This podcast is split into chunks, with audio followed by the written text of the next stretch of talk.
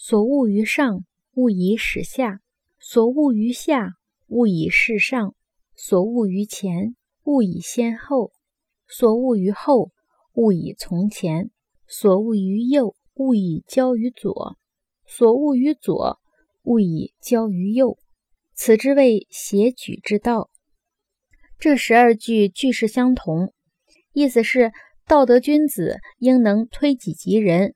应因人身处的不同地位或情况而善待人。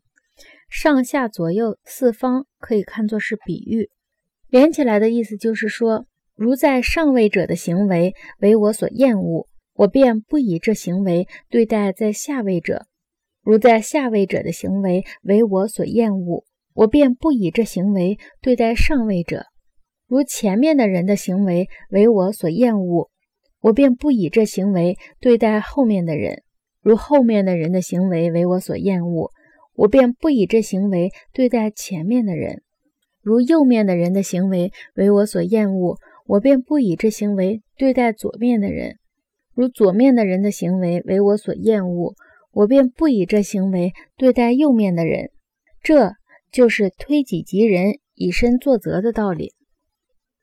从所谓平天下，再治其国者，到此之谓谐举之道，这一段是第十章的第一节。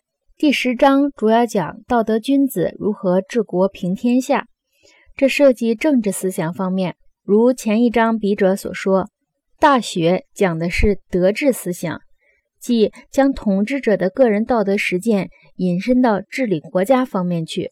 由于这方面牵扯甚广。故作者花了许多篇幅详细的说明，可以分为以下五节。那么这一节就是第一节。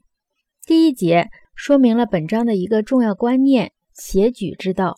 后者可说是传统讲的推己及人之道，即术道在政治方面的引申。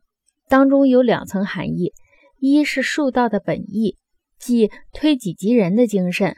二是述道在政治方面的隐身意，指君主需以身作则来感召人民，使人民能兴起孝悌等道德价值实践的风气。